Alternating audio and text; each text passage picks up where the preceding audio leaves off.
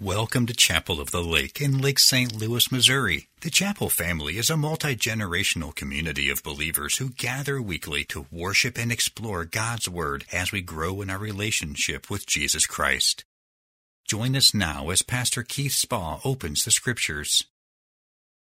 Well, good morning, Chapel family. Well, I encourage you to take your Bibles this morning for our last little foray uh, through the book of James. We're in the book of James, chapter five, wrapping up our study here, and some of you are breathing a sigh of relief. Finally, we're done.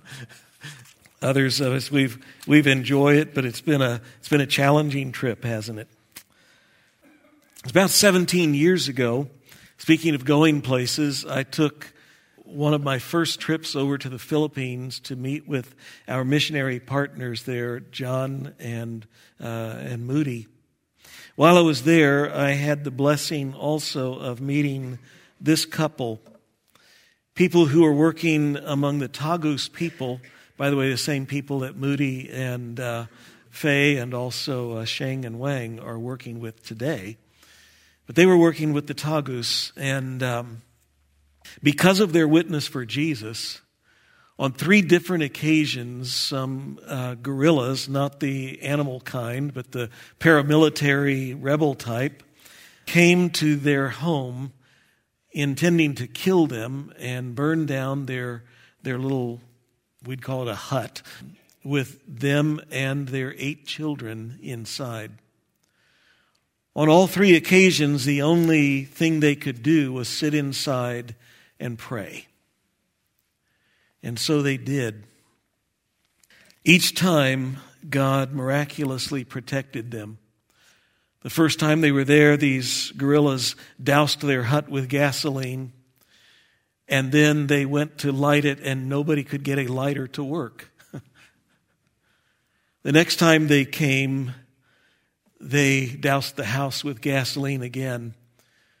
This time their lighters worked, but the gasoline wouldn't catch fire. Another time they came and they decided first they would shoot everybody through the house, shoot it up and then burn it. And their guns wouldn't fire. A couple of them had hand grenades and they couldn't get the pins out of the hand grenades. After that, the guerrillas quit coming, and they left them alone. You know, we often say we believe in the power of prayer, but do we really? Is our first instinct, our first and instinctive action, is it prayer? Or is it the last thing we do when everything else we think of and tried has failed? See, I know that our missionary partners in the Southern Philippines believe in prayer as much as these folks do, as an essential and powerful necessity, not as a nice option. When they ask for us to pray for them, they count on the fact that we really are praying for them. In this passage before us this morning, James chapter five, and from verse thirteen to the end, he calls us to prayer. And when we're done this morning, there's really just two things, I, two essential things I want to leave us with. The first is that prayer is essential for every believer. And the second is that prayer is effective and powerful. We remember that James has addressed this little letter to believers who have been persecuted and now are scattered abroad into other lands, living as aliens, as refugees in these other lands. And in his opening, he instructs them, as well as us, to face our trials, our troubles, our difficulties with prayer. As he says, if any of you lacks wisdom to know what to do in your troubles and trials and difficulties, he says, let him ask God, who gives generously to all without reproach, and it will be given to him.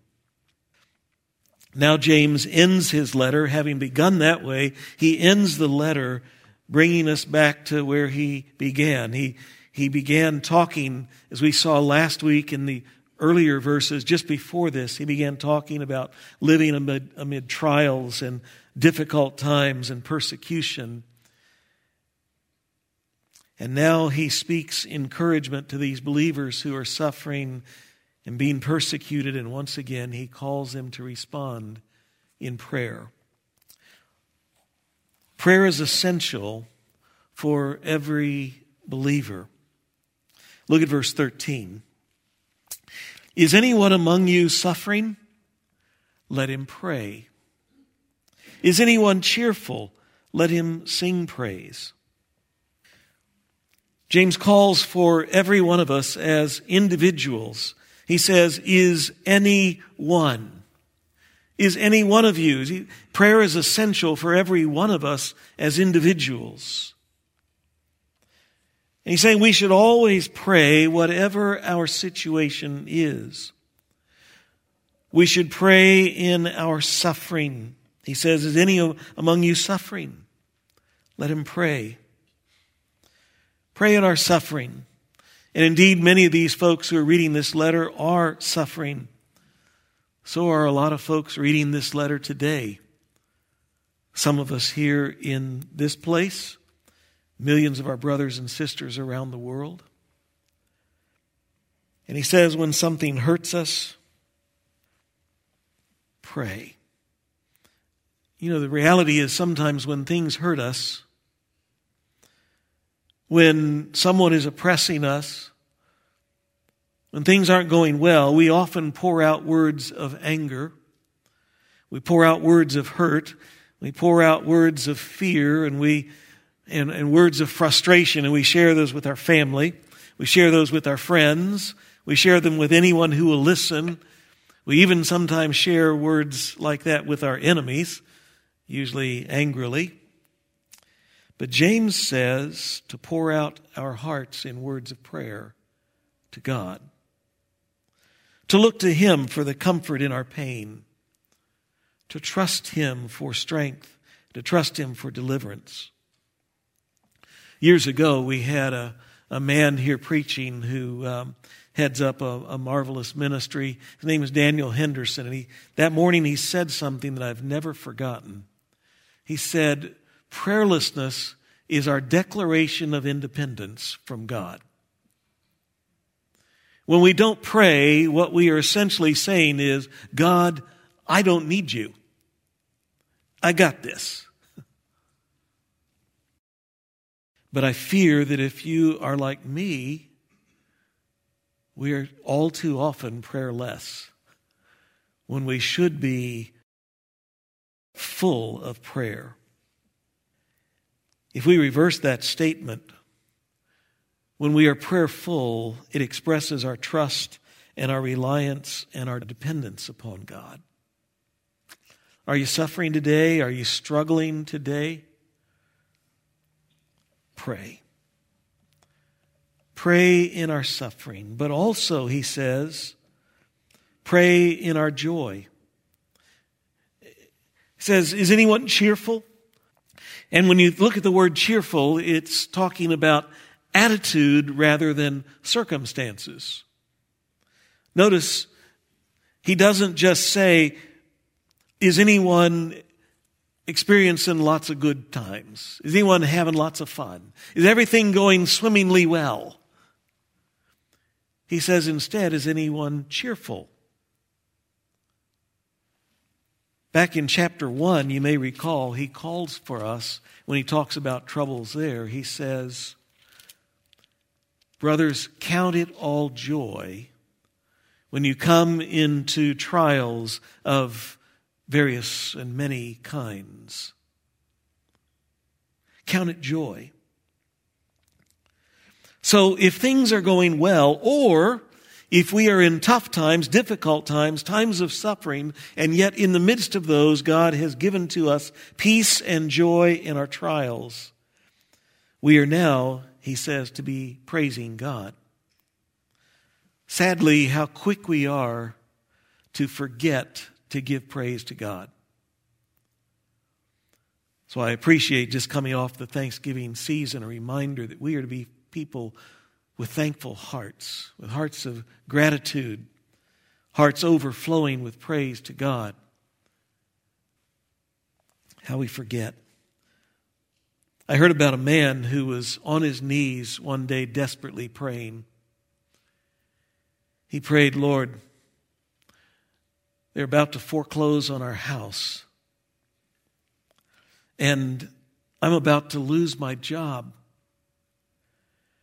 and my wife may have cancer.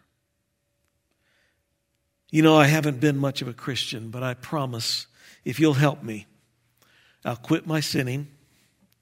I'll be faithful in attending church. I will start tithing ten. No, I'll start tithing eleven percent of my income. I'll serve as an usher, and I'll even volunteer in the nursery." The man, as soon as he said amen, there was a, the phone rang, and he went and picked it up. It was his boss informing him that he was just being given a promotion at a large increase in salary and a multi-year contract guaranteed. Wow. Just then, his wife burst in the door and said, "You'll never believe it. The doctor just said that that cancer they said I had, it's nowhere to be seen. It's gone." And then the doorbell rang, and he went and answered the doorbell, and there was Ed McMahon and the, and the prize patrol handing him a check for a million dollars.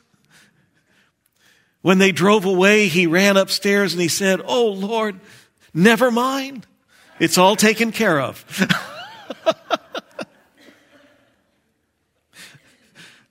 How quick we are. We laugh.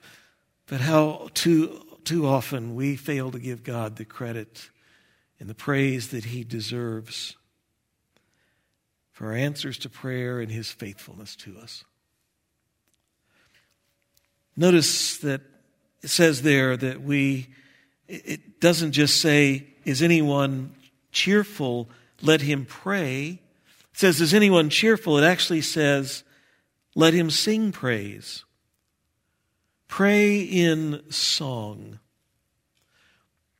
You know, Christianity has sometimes been called a singing faith, because when you look through the history of the church, from the very beginning, they were singing people. In their worship, what little we see of it in Scripture, because you don't have a, a lot of detail about here's what a worship service should look like, and here's everything they did in worship service. But what we find is basically every time that they gather together, they sing. I think one of the great tragedies of our time and of our culture is that singing is really less of a common pastime in general in our culture. With the advent of recording devices, streaming services, people in our culture, for the most part, leave singing to the professionals. They sound so much better than us. And sadly, that has bled over often into the church. But it ought not be so. The Scripture calls us to be folks who sing. It's significant. A sizable portion of the Scripture is song. Not only the book of Psalms, but woven all through the Scripture, there are songs. Let's, let's be those who sing. I notice that here in the text, it's not a, it's not just a gentle suggestion. Hey, man, it's a nice idea when you praise God to sing a song every now and then. It's a command. Let him sing praise. Do it. I believe that when we fail to sing, we miss out on some of the joy and some of the blessing that God gives through song.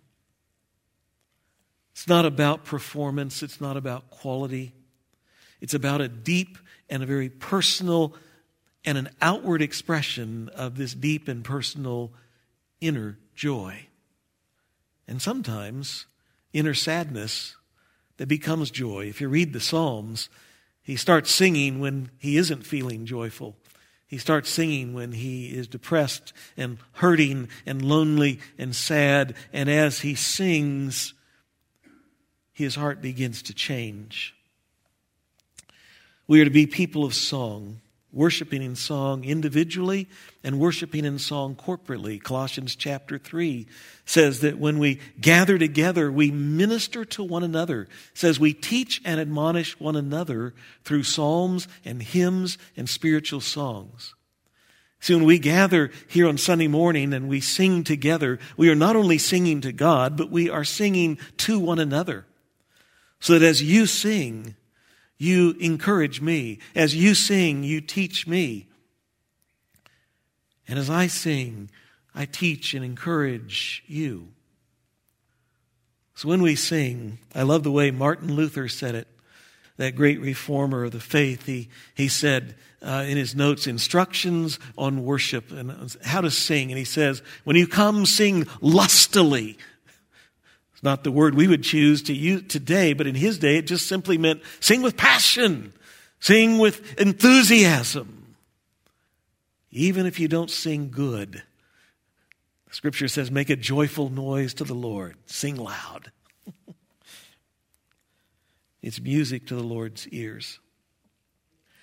Well, it, this calls us to individual prayer, but notice, move on to verse fourteen. It says, is anyone among you sick? Let him call for the elders of the church and let them pray over him, anointing him with oil in the name of the Lord. And the prayer of faith will save the one who is sick, and the Lord will raise him up. And if he has committed sins, he will be forgiven. I see not only is he calling us to individual prayer, but he's calling here for praying elders. Now, these verses stir up a fair amount of controversy, a fair amount of questions that we don't have time to get into today. So I'm not going to attempt to even try to answer all the questions or go down all the little nuances of this. But the main focus of this passage is clear, and I don't want us to miss that, and that's what I'm going to focus on. And the main focus is this. Church elders have a role to play, an important role to play in praying for their flock, in praying for the church, and especially for those who are severely ill. And particularly here in this text, if there is concern that sin might have a role in a person's illness. Now, the Bible is very clear that all illness is not the result of sin. All suffering is not the result of sin. In our home group, we're going through the book of Job, and that's the problem of Job's friends. In their thinking, if you're suffering, if you're sick, if there's problems, it's it's because there's sin in your life. And they're wrong, and God lets them know at the end of the book, you're wrong. There's stuff going on behind the scenes that none of them understand. We suffer, and there is sickness, and there is difficulty and struggle in this world because we are in a fallen, broken world. There are sinners in this world, and there are sinners in this world. And godly people suffer, and godly people struggle. And so, sin may not be a cause of trouble in your life or suffering in your life, but the Bible is also clear that there are times that illness is a result of sin. Sin can lead to sickness. First Corinthians chapter eleven, that, that passage we often go to when we're talking about communion. And Paul warns the Corinthians, he says, don't come and eat of this meal, partake of this communion in an unworthy manner.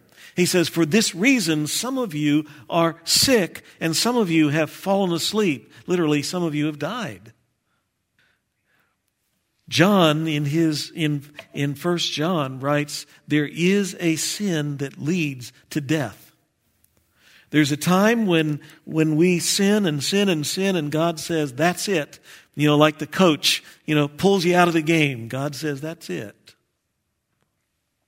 Really? Yeah, that's in the Scripture. And so we do well when there is something going on, when there is sickness and illness or trouble in our life, we do well to go to the Lord and say, is there something here that I'm missing? Or maybe there is We're very aware, aware of our sin. We've been running from the Lord. He uses that sometimes to get our attention, to call us back. And so this person here is very ill, they're very hurt. That's obvious because they call for the elders rather than go to the elders. And then it says the elders pray over him and they anoint him with oil.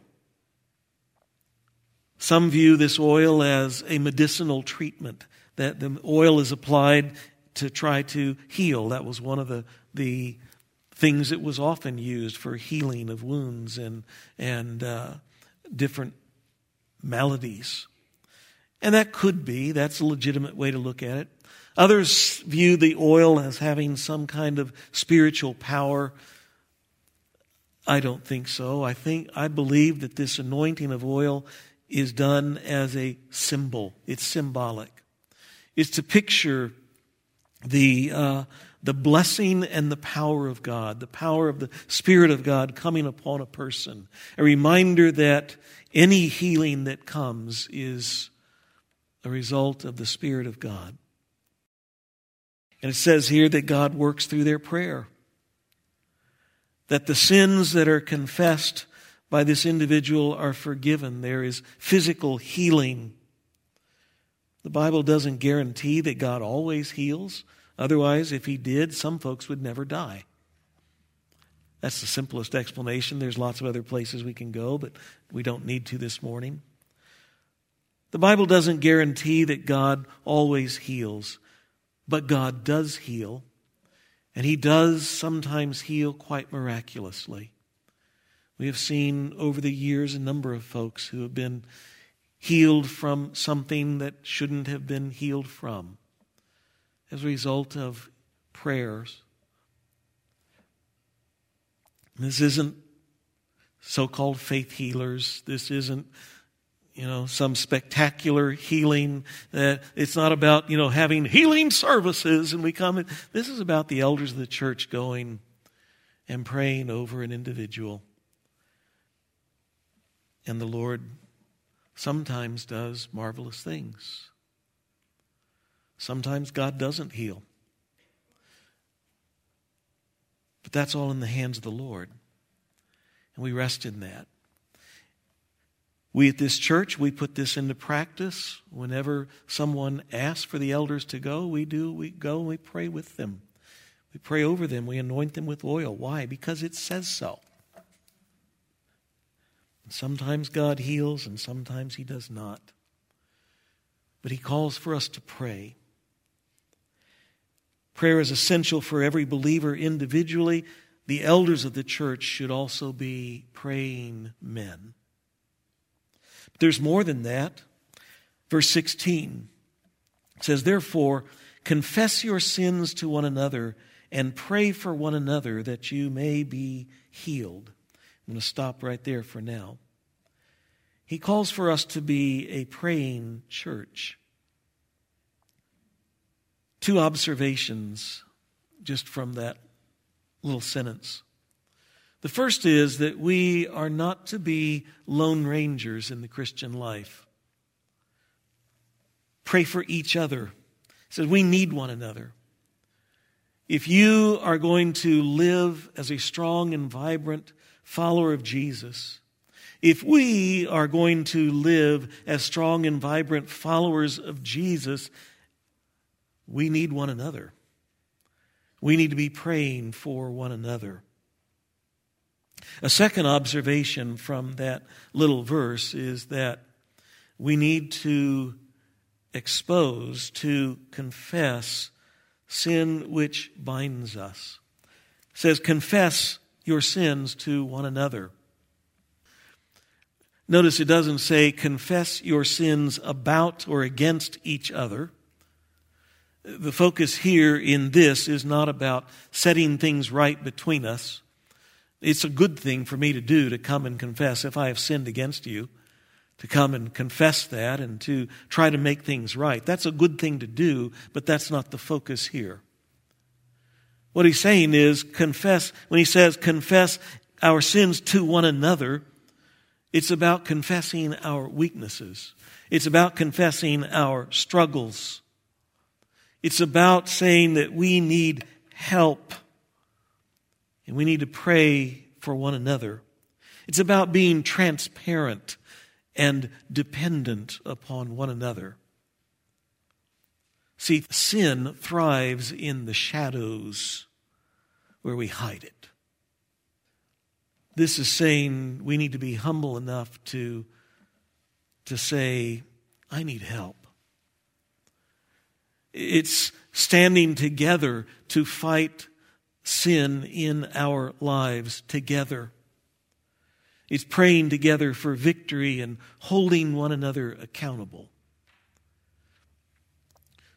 Over the years here, I have seen many of you do this very thing.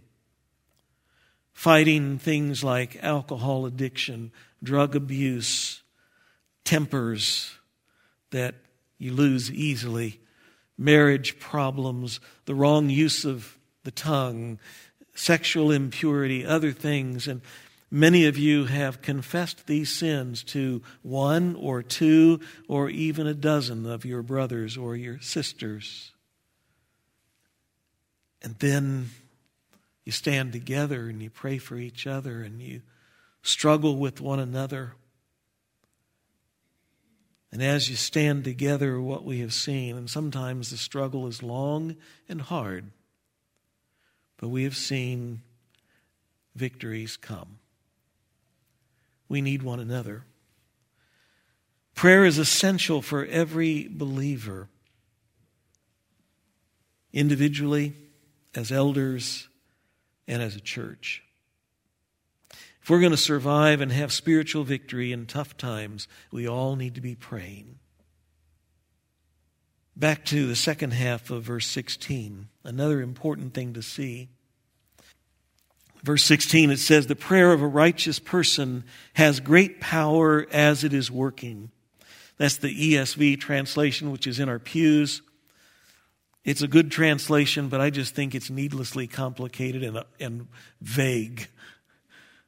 I love most every other translation that's out there. I think is much easier to understand. I love the N I V. It says, the prayer of a righteous man is powerful and effective. That gets the two big Greek words there that describe prayer, powerful and effective. And that's the other big thought I want to leave us with this morning. Prayer is powerful and effective. Powerful meaning it is strong in its ability. And effective meaning that prayer is strong in its effect, in what it accomplishes. And James continues, he says, Elijah was a man with a nature like ours. And he prayed fervently that it might not rain. And for three years and six months, it did not rain on the earth. Then he prayed again, and the heaven gave rain, and the earth bore its fruit. James says, Elijah prayed a powerful prayer. He prayed for no rain, and there was no rain. He prayed again, and there was rain. Why is this here? We're sitting here talking about suffering people, people going through difficult time, people who are ill, and all of a sudden he's talking about praying for rain or praying for no rain. You have to go back and think through the story. You can find it back in First Kings eighteen. We won't turn there this morning, but you might want to read it this afternoon. Why does Elijah pray that it won't rain? Well, you know, is it that he's a big golfer and uh, you know, just wants a lot of sunny days to play golf? Maybe he hates to mow the grass, and if it doesn't rain for three years, no grass to mow. By the way, you think about three and a half years of no rain. Would that make much difference in our world here? Yeah. Would that get everybody's attention? We talk about it when it doesn't rain here for a month. It's a big drought. It's horrible. What if it didn't rain for three and a half years? Why did Elijah pray it wouldn't rain? Elijah, you know, was a prophet in Israel, and his job was to speak God's word. And he was speaking to a bunch of people who are living in rebellion against God, who are following idols, following the, the idols of Baal. They were into practicing evil of all kinds. The drought was about getting people's attention to help them realize that God was not happy with them. It did get their attention. And at the end of three and a half years, Elijah asked the evil king, who was sitting on there on the throne of the northern kingdom of Israel, he asked this evil king, whose name was Ahab, to gather together all of the prophets of Baal, all the idols that these people were worshiping, have them all gather for a big meeting. All of these, these prophets of the false religions, the idols these people were worshiping, have them gather on Mount Carmel, and I'll go meet them there. And we'll have a showdown. Let's see who's really God. You know the story. It was, hey, you guys pray to your gods. You guys pray to Baal. You guys see, if, if he sends fire down to consume a sacrifice on an altar, then, okay, he's God. If God sends down fire and burns up a sacrifice when I pray, let's see who the real God is. You guys all up for that? All the people have gathered, all the prophets have gathered, the nation is gathered out there. It's like Super Bowl Sunday. I mean, everybody is out there. You know the story. At the end of the day, Baal was demonstrated not to be a god at all. Nothing happened. And then Elijah prayed, and the altar there with the sacrifice where barrels and barrels of water were poured upon it just to make sure, you know, it's good and soaked. It's not just going to spontaneously combust after three and a half years of, of drought. God sends fire from heaven and burns up the sacrifice and the stones, everything. Just a little hole in the ground there when it's done. And the people go, oh, guess we've been following the wrong gods, haven't we? Yep. The people confessed, the Lord, he is God. God got their attention. Then Elijah goes up on the on, and prays, and God sends rain. Why did Elijah pray for the drought? To get the people's attention that they were going the wrong way. Why did he pray for the rain? So they would see the goodness and the blessing of God as they would be refreshed, having confessed that, yes, the Lord is God. Why does James take us back to that story? James is demonstrating how God worked in mighty ways through the prayers, he says, of a man like you and me.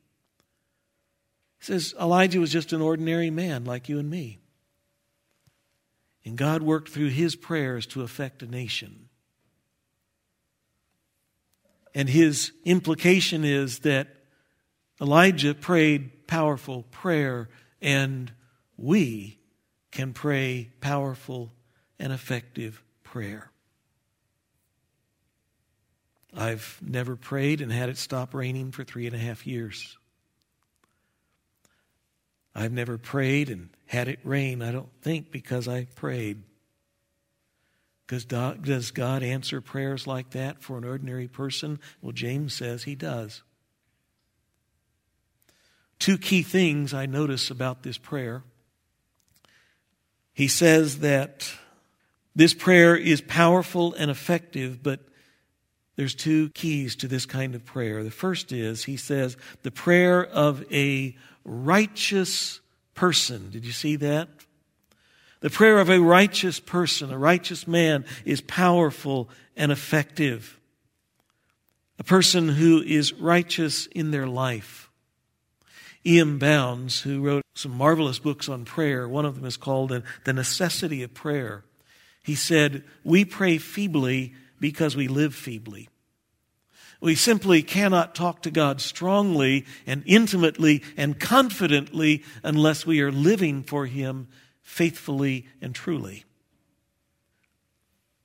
Secondly, not only are they righteous in their life, but he says they are a righteous person, meaning they are also righteous in their motives. The righteous person isn't praying selfishly, you know, for a new Beamer or the trivial types of things that we often pray for. You know, Lord, give me this, give me this, give me this. It's just our gimme list. He's praying as Jesus taught us to pray in the Lord's Prayer. Your kingdom come, your will be done. God, I want what you want. God, what you, what we want is we want to see sinners come to faith in Jesus Christ. What we want is to see this brother, this sister turn from their sin. What we want, Father, is, you see, and, and we're seeking for what it is God wants, and we're praying for that. That's what Elijah was praying for. For the people, for the nation to turn back to Him. Righteous in their life and righteous in the motive. That's the key, number one. It's the prayer of a righteous person. And key number two, he prayed fervently, it says. He prayed earnestly, sincerely, and persistently. Very often our prayers are weak because we just pray half-heartedly, not fervently. Verses nineteen and twenty are the last words of the book. We're going to move quickly here and finish it up. They're a fitting conclusion both to this section and also to, I think, the whole book. My brothers, if anyone among you wanders from the truth and someone brings him back, let him know that whoever brings back a sinner from his wandering will save his soul from death and will cover a multitude of sins. See, I think these last two verses help help inform me exactly what he's talking about and why he's took us to that example of Elijah. He's saying this is really should be what is, is foremost on our minds and foremost on our hearts. As believers in Jesus Christ, we go back here to the, the whole book. The purpose of this book, or I shouldn't say the purpose, but that what James does in this book is he exposes sin and hypocrisy that often creep into our life as believers. And his, he demonstrates for us what real faith looks like when it shows up in the real world, when it's lived out in the real world. And this book is challenging us. The purpose is to challenge us, to call every one of us who name the name of Jesus to make sure that our life matches what we profess. And then he says, he says here, and he concludes with, then we're to be actively helping each other as believers to live out our faith in real life. And we're to be actively helping unbelievers to hear and understand and to know the greatest news ever. That God so loved the world that He gave His one and only Son, that whoever believes in Him will not perish but have everlasting life. New life now, eternal life forever. That's really the heart and soul of this book. And from what we've seen today, a most important step in helping both the wanderer, the wandering brother and sister, and the unbeliever is for you and me to be busy praying. Let's pray. May God bless you as you grow in your walk with Him this week.